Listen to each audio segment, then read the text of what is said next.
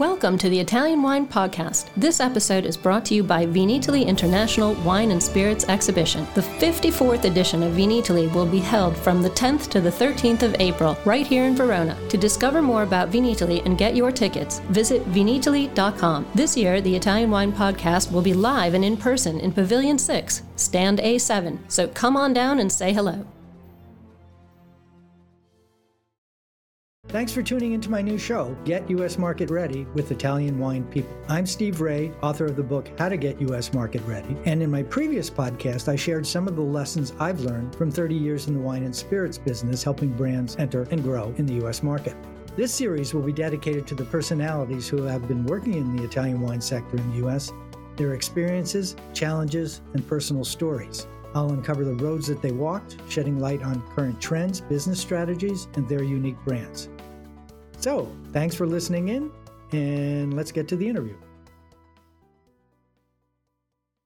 Hello, and welcome to this week's edition of Get U S Market Ready with Italian Wine People. This is Steve Ray, and uh, I'm really pleased to have as a guest this week, Maddalena Pasqua di Bisceglia. Did I pronounce that right, Maddalena? Yeah, perfectly. Thank you. Or close. Okay. Yeah, that's not easy to pronounce, so congratulations.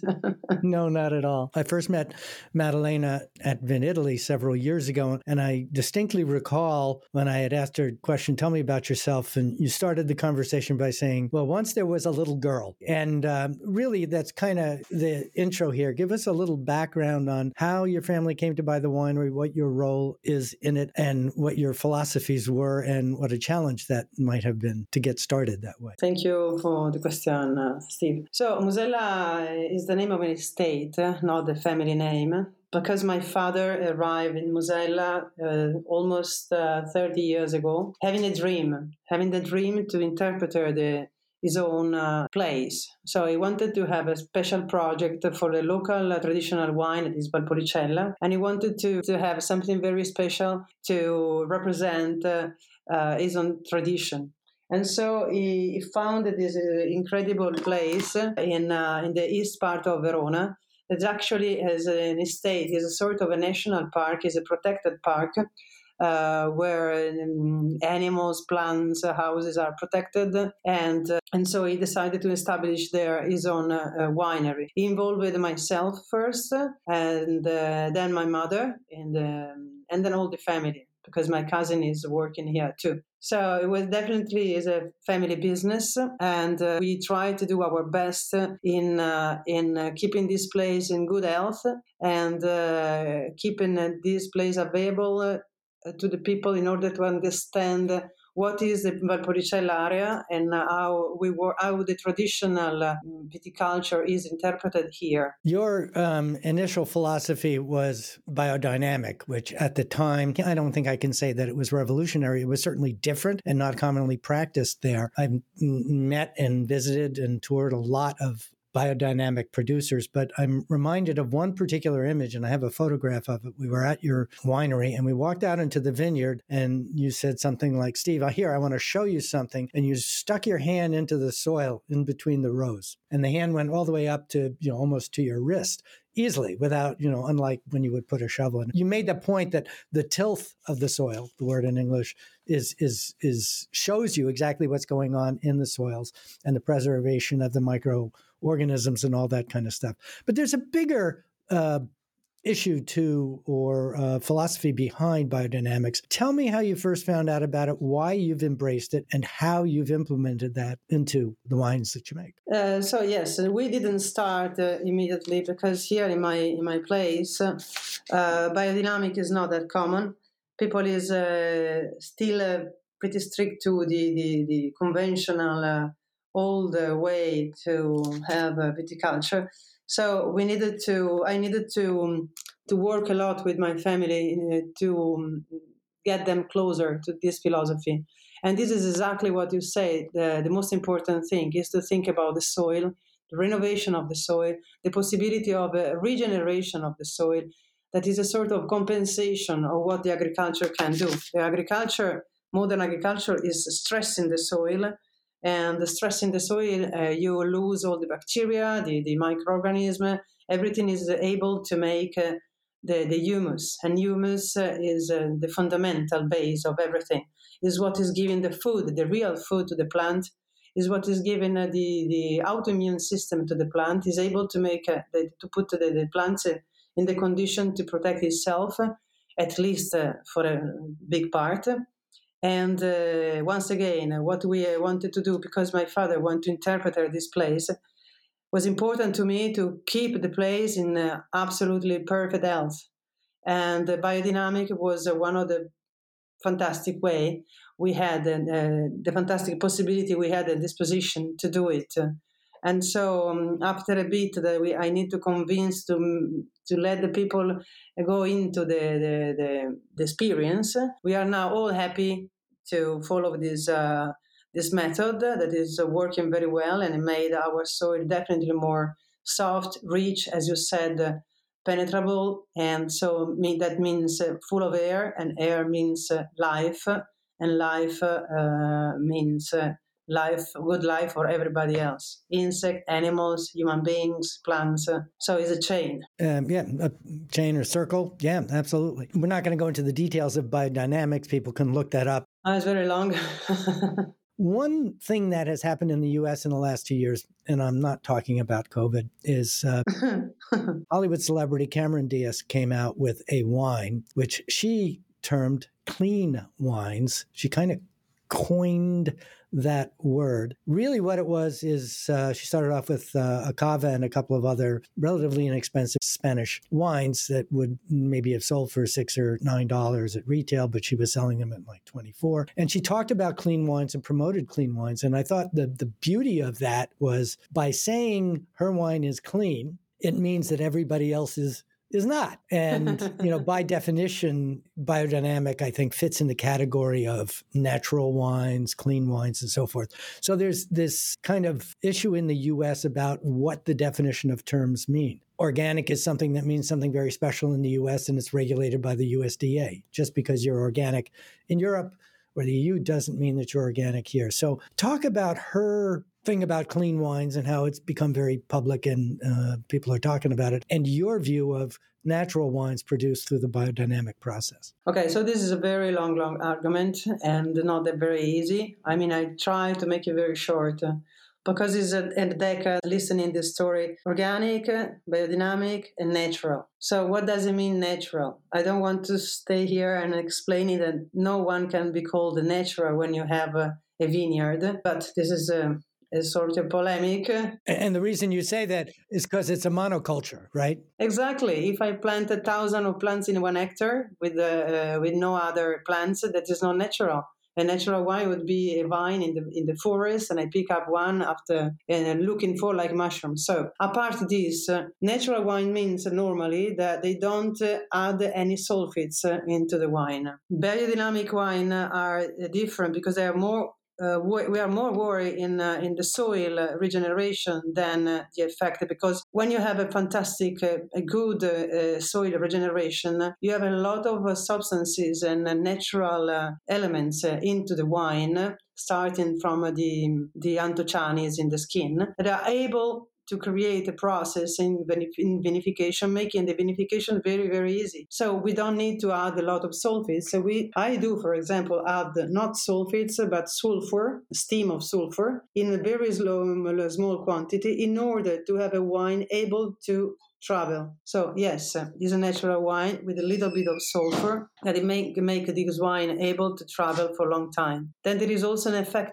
with this sulf- uh, sulfur, because The um, all the life is uh, into a biodynamic wine is able to eat the bad part of the sulfur. So, for example, if you have ten of sulfur uh, today, in six months you'll have four because the wine is able to eat it. So, starting from this point, is a normal that if you have not uh, a very rich uh, grapes, uh, a live grape, uh, not very powerful in sense of life, uh, it's difficult to have in the cellar uh, the possibility to work without Uh, products that can keep clean the wine. If you don't put any sulfites in a wine that is having a, a poor or not a very rich uh, regeneration in the in the vineyards, you risk to have some bad smell. Or, for example, people is not uh, uh, making a, the, the, the not change very often the, the place of the wine, avoiding the resid, the, the, the, the smell coming from the resids, could have this kind of uh, bad smell. At the beginning, let's say ten years ago, it was a sort of um, identity for what it was not uh, industrial from the factory. So if it's, uh, let's say, uh, dirty or maybe not clean, let's say that, you're sure that it's an artisanal wine and is uh, not a, a wine coming from the industrial factory or wine produ- production. Now people is a bit tired to taste this, to accept these uh, not clean wines uh, because they, they see people is evol- evolved in the while. They see you can have a natural, biodynamic, whatever is wine, without bad smell, simply because they learn better how to do vinification. And so, yes, uh, I think in two thousand twenty-two, the, the smelly, the bad-smelling wines are less acceptable. Knowing uh, even uh, when you work in uh, biodynamic or natural wine, you can uh, have a very good result. So when you say bad smell, are you talking about like Brettanomyces or? Exactly. And then, but the question is, uh, what do you mean for not clean wines? We would have to open a big, uh, a big amphora of, uh, because it depends, you know. Bread is uh, not that terrible if it's in a quantity, very small quantity balance with other with other elements, and keep keep in the balance, and also can make a, a richer complexity. For example, of course, when it's too much, is uh, unacceptable. Uh, volatile again uh, is not that bad if it's in a acceptable rate, balance with other elements. All of this can create a lot of complexity, and is not exactly a mistake. But always depends from the balance. That's important. Like the alcohol. You can have a very alcoholic wine, but if it's supported by a great structure, it's not a problem. It's an element making the wine richer. So the, the, the answer is always balance. So speaking about high alcoholic wines, one of the things you're famous for is Amarone. Oh, yeah. Uh, can you tell us a little bit about the way you make Amarone? And when we're done with that, we'll talk about the thirteen families. But tell us uh, your philosophy on making Amarone and the alcohol level. Amarone is a fantastic, amazing wines, uh, wine uh, born here from a different experience. Uh, the history here talk about uh, two millennium of uh, wine history in my area. And uh, the grandfather of Amarone was called uh, Recioto, and it was uh, a, a sweet wine produced by drying the, the, the grapes for three or four months. So you reduce, uh, you concentrate a lot of the sugars, and you reduce the, the, the, the water inside. And so when you press, when you fermented it, you have a very intense and rich concentrated uh, must, becoming then a sweet wine, or in the last uh, seventy years, we are able to have the Amarone because we are able to understand how, when to stop the, the when to stop the, the, the, the drying process to have the right quantity of sugar in order to have a rich, powerful wine, but not sweet, dry. So our philosophy is exactly that. We like to have a dry Amarone with zero sugar resins in order to make a wine able uh, to stay in every kind of a table, and very easy in the in the, in the match with the food. We consider Amarone not a wine for after dinner, but uh, a good uh, companion for many kind of different food, enjoyable uh, today or in twenty, twenty-five years, because having this kind of alcohol structure and um, and intensity, you can uh, uh, you can stock, uh, you can age for for decades in the right place. So it's a different kind of Amarone. I personally had the chance to taste n- most of your wines, and uh, I can vouch for that. One of the things I had the pleasure of is, is dining in the cellar at Bottega Vini and uh, having some friends there and sharing your Amarone, which is fun. Tell us about the Familia Historica, Familia Historica, and your role there in Bottega Vini. eleven or twelve years ago, we decided to to found this association, putting together, uh, now we're thirteen different uh, uh, families, uh, or families related, of course, uh, of the wine production. So historical families working in the Amarone area, because we wanted to, to promote, uh, to uh, introduce the Amarone stories uh, and vinification to the world, where sometimes the Amarone is not the, is not understood uh, very well. And uh, so we wanted to explain the process, the area. And so we put all together, even if we are thirteen uh, located in different uh, part of the Valpolicella area, in di- with different uh, uh, size of business, of hectare, and viticulture, and also soil. Uh, So I found this very interesting because uh, we have a, a big scenarios uh, of uh, Amarone production. And uh, so we can uh, better talk and better explain all the, the, the experiences. And this group of people in two thousand eleven decided to, to buy this Bottega del Vino. That is uh, one of the most rest- most famous restaurants in my city, in Verona, as a sort of wine museum. And it's very, very old. We're talking about five hundred years old. Uh, of course, not in this uh, form, but uh, started in that uh, uh, in that far time. Being a place where uh, mostly we drink wine. Of course, there is food now. Is a restaurant. It's very famous, but uh, the, the the real um, fame is uh, for the the wine list. Uh, talking about uh, four thousand and something hundred uh, of uh, labels, uh, more than twenty thousand bottles in the in the cellar. So for who is interested in that, is uh, is an amazing and unforgettable experience. Yeah, if you're ever in Verona, go to Bottega del Vino or Del Vino, yes. Del Vino, sorry. We were so lucky to have the possibility to to be part of this part of history and uh, of our city. So when you're talking about the thirteen families, one of the things I think that's distinctive about um, the Valpolicella area is the, the presence and significance of female principals and owners and winemakers. Marilisa Allegrini is one that comes to mind. You as well. You kind of have a, a reputation in the area. Can you comment on that? Well, we are many, many women now around. So even Sabrina Tedeschi, as you said, Marilisa, and um, Nadia Zanato. Let's say in every family there is a stronger, a stronger presence of uh, women, because for, of course we have a nice uh, sensitivity for the, the agriculture, the, the, the presence of nature, for the uh, relations. Uh, so yes, uh, in Verona we are many, many women now. It's not that uncommon. It, it is kind of an uncommon thing, I think, in, in the rest of the world, becoming less so, but this whole thing about,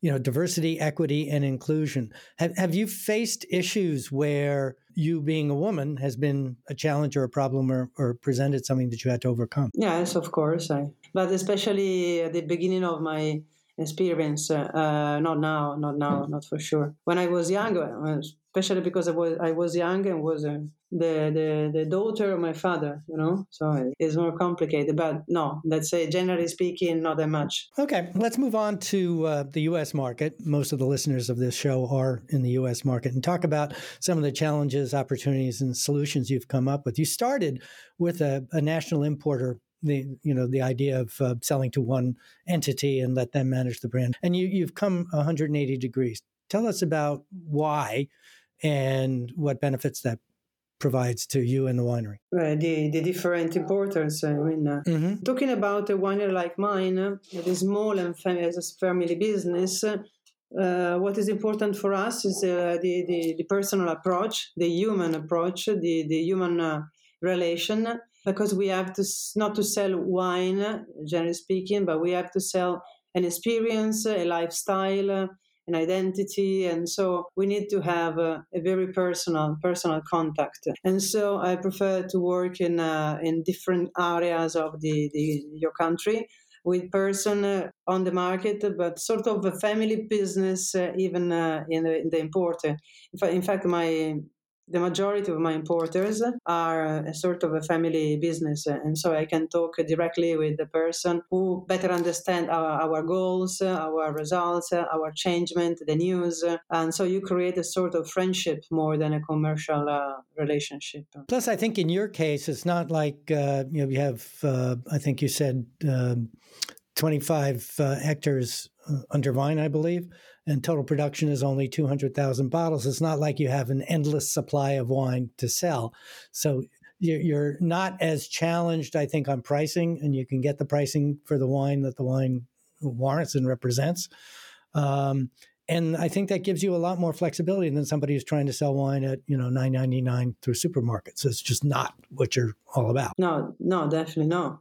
Because uh, once again, I'm selling, I'm selling my experience, my life, my lifestyle, And I try to explain with my wine and my mottos uh, what we have here. So the idea is to reply the experience, to be here, to smell the the, the, the atmosphere, to, to see the, the, the ladybirds, uh, the, the butterflies, uh, the, the, the grass in the glass. I would like uh, to have this kind of experience. I would like the people um, could have this kind of experience uh, drinking my wine. And it's not a, it's not a game of prices. Yeah. It's uh, that's a special thing. I think um, there's an element of doubt. Even if we are not that expensive, so it's affordable. Well, okay, just to put things in perspective, the average price of a bottle of wine sold in supermarkets is ten dollars. The average price of a bottle of wine sold at wine dot, through wine dot com, e-commerce if you will, is like thirty-eight dollars. And that's the world that you guys are inhabiting. Is customers are looking for better quality wines, wines that are unique, wines that have an authentic story, and more importantly to many, a person behind it who has a, a philosophy, and that's really what we're talking about here. So taking that philosophy into specifics, I remember once being in your winery, and I have this wonderful picture of you hugging your the egg. You were one of the first people to bring an egg. Talk, tell us about that, and then then we'll get into the stone uh, the stone tanks. I love my eggs. Uh, eggs are uh, the first experience I had, um, sort of uh, self-vinification. Again, what I would like to do is to transfer my soil into the glass. And to do that, we need to touch as less as possible the grapes, uh, the wine, what, whatever. And uh, the eggs are in a shape that is able to mix, uh, to keep in the movement uh, the, the wine and uh, during the vinification without touching it. So the wine for a, a physical uh, events of two different volumes uh, is able, and so two different temperatures, is able to keep moving the wine uh, all the time. And this is uh, uh, good because it's self-filtering the wine and is transform, transforming, is making a vinification by itself. So the only thing we do when we put the wine, the egg, is to taste it. I just had a sample from the egg. And the wine is slowly mixing, and so month after month is keeping clean and is uh, making uh, every every day cleaner. And so I want I want filter it because it's self. Uh, in self-filtering. This is kind of the gentle approach that uh, a lot of things that people have to do to overcome some of the challenges of uh, growing and vinifying the wine, you're managing more naturally. Okay, so you've got the egg, great. You also had done a couple of tanks custom-made out of the Veronese stone, the typical red. Sì, the Marmo rosso di Verona. That is um, my idea, honestly, because I, uh, again, to make the wine, to, to put the, the grapes in, a, in the wine, the perfect comfort, I thought that it was important to put the wine back in the same material where they were born. And so uh, in my area, uh, my Musella is located in a place where the soil is one hundred percent calcar and uh, uh, red clay. And the Marmo rosso di Verona, the Veronese stone, is uh, calcar and uh, red clay, pressed together, very compressed. And I see it was an experiment, but then when we try with a lot of uh, happiness, we saw the wine was uh, behaving definitely better. The the self-vinification is happening uh, uh, faster than uh, in uh, in uh, in a wood or in an oak or in uh, cement, for example. And so we are continuing in uh, now. In um, I just received the sphere because I wanted to try with three volume, volumes. And I'm super happy. Make me very excited. So it, the, the, talk a little bit more about that. I, I haven't seen that, but I, I, I love the concept. Yeah. Big is it, and how did you get it? How did anybody make a sphere out of Veronese stone? I know, I know. It's uh, it's uh, it's um, it's my idea that I'm I'm uh, I'm following this concept because it's working. So first I try with three, two volumes, two different volumes in the same tank, let's say, and now with the sphere I have three volumes. So I wanted to see if it will. Uh, create confusion, or it will have a, uh, because I also put a spiral inside uh, that in the concept of the um, golden. Like like the, the rule of thirds, you mean? The golden? Aurea, uh, sì, spirale aurea. Oh, so that golden spiral. Yeah, okay. Exactly, exactly that. I do, would, uh, would uh, conduct the, the, the movement of the wine in that uh, kind of circle. So I'm very curious. I just arrived. I need to, to fill it up. And then uh, I'll be in Italy. I will tell you the experience. So. Okay, ooh, maybe we can taste it. And speaking of which, so reds versus whites, whenever we talk, it seems like I'm always focused on the reds, but you, you guys are pretty famous for the whites too. So you talk about the balance of reds versus whites and the different philosophies of making them. Ah, uh, definitely the red is the the the, the, the biggest uh, production. So uh, red for us, Valpolicella, for example, is my favorite wine, even if it's the simplest, uh, because rep- better represent what we are doing here: the pureness, the fruitness. Uh, again, uh, the the life is inside without touching it, because we don't put in oak, we just put in cement, and uh, just to make it very pure and transparent and and, um, and sincere. So we don't. Really, we don't work that much uh, in the cellar anymore. We just keep uh, clean. We just keep uh, we we we follow like uh, parents uh, the development of these these guys, uh, helping in case, uh, but uh, mostly we are there, and uh, we put them in condition to have the right place to stay, the right temperature. We protect them more than uh, we work with them. So the concept is always the same: make a wine that is very easy to be approached. Uh, is very digestible, is healthy, and make you have uh, fun when you drink it, and uh, not a dick when you get up.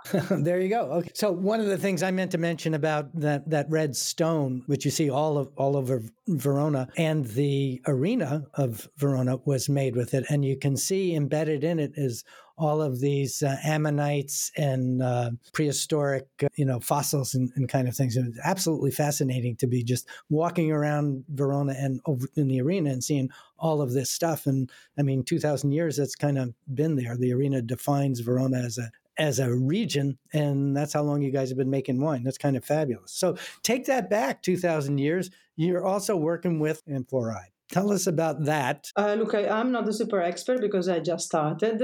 I prefer to work with marble. I feel it more in my veins. Uh, but again, I like to try everything. So I had, uh, I have uh, three, uh, three amphoras in three different sizes, uh, and they are working very well.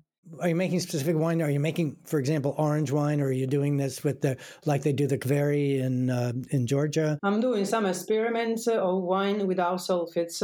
Uh, uh, this wine won't be sold out of this uh, winery. Just uh, people who come in here, because I don't want to risk uh, who will receive it could have uh, some uh, some problem. I don't think is correct. Yeah. But I, I applaud the creativity and the openness to do all that stuff. There's a I think a, a burgeoning interest in, in the U S in call it natural, but you know re- reverting back to the things that historically have always worked, and they've worked for a reason. So we've talked about a lot of things. I, I like to end my conversations with the big takeaway. Uh, I think a central subject in talking to you and talking about Musella wines is biodynamics. It's still regarded as a little bit out there, or a lot out there, or totally unknown to most American wine drinkers, and yet you're fully dedicated to it. Where where does biodynamic fit in the American market, in your opinion? As you can uh, easily imagine, uh, more in the West Coast uh, and in New York. Uh, And in, um, that are the two special areas where they are more sensitive to that. It's more difficult to work in the central part of U S uh, talking about uh, biodynamic, because at the moment people is not that interested into. Uh, not interested into, but they don't know. They don't know. So when we are in California or in Nevada or in uh, Washington uh, or um, Oregon, uh, everybody knows. A lot of people is practicing. Uh, And uh, it's easy. Biodynamics is now, thanks God, is now becoming uh, more and more and more popular, because the people see the, the difference, can taste the difference, and can enjoy the difference, both uh, buying the products, uh, vegetable, fruit, or wine, and uh, also seeing the result on the soil, because it's evident. It's not uh, something magic or a philosophy. Is this is a big mistake often. People uh, think about biodynamic like something related to the star, witch, uh, and strange things. But uh, honestly speaking, it's mostly a agriculture method with uh, concrete results. Then you can study during the night your stuff, but that is more a personal path. Uh, the most important thing is to talk about uh, what is going on, what is happening to the soil after biodynamic viticulture. And so in the U S, uh, I see this. If you talk about in uh, California and that the West Coast are very sensitive. In New York, especially young people, is very interesting. Is the uh, also New York is developing. Honestly speaking, it's two years. I'm not putting. I'm not coming in the U S. So I don't see the development in this month, uh, in this in two years. But till two thousand nineteen, uh, I see in New York they were start slowly to. to be more interested into that. And the rest of U S, in my opinion, is still uh, a bit. It's also a function, I think, of the type of stores that you're in. And, and one of the reasons for that, your importer in U S is Hill City Imports, and Howard Bernstein, a, a mutual friend of both of ours, is, is getting you in the right places and on display in the right places and the kinds of stores where the people who can appreciate the wines that you guys shop at. So that's in New York, it's it's Hill City. What are your other major importers, uh, like in um, California? California, California, and uh, California, Nevada, uh, Oregon, uh, Washington, Texas. Uh, and then I have a guy in Florida who's going, uh, doing a good job. As I said, very small importers, uh, personal uh, relationship, and uh, people is able to, to explain my project. Uh, and then I have a guy in Washington, D C and uh, Maryland, and uh, another one in Pennsylvania, small things, but working. And then, of course, in Chicago. Okay. So um, uh, a big shout out, thank you, to Maddalena Pasqua di Bisceglia.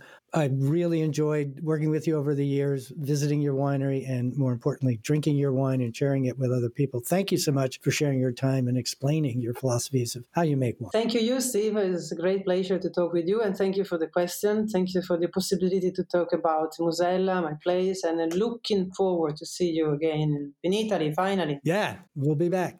I'll be back. Okay, so this is Steve Ray. Thank you all for listening to Get U S Market Ready with the Italian Wine Podcast. Our guest this week was Maddalena Pasqua di Bisceglia. And tune in next Monday. We're going to have another fascinating conversation on the world of Italian wine. Thanks for listening to this episode of the Italian Wine Podcast, brought to you by Vinitaly International Wine and Spirits Exhibition, the biggest drinks trade fair in the world. For more information about Vinitaly and tickets, visit vinitaly dot com. And remember to subscribe to Italian Wine Podcast and catch us on SoundCloud, Spotify, and wherever you get your pods. You can also find us at italian wine podcast dot com.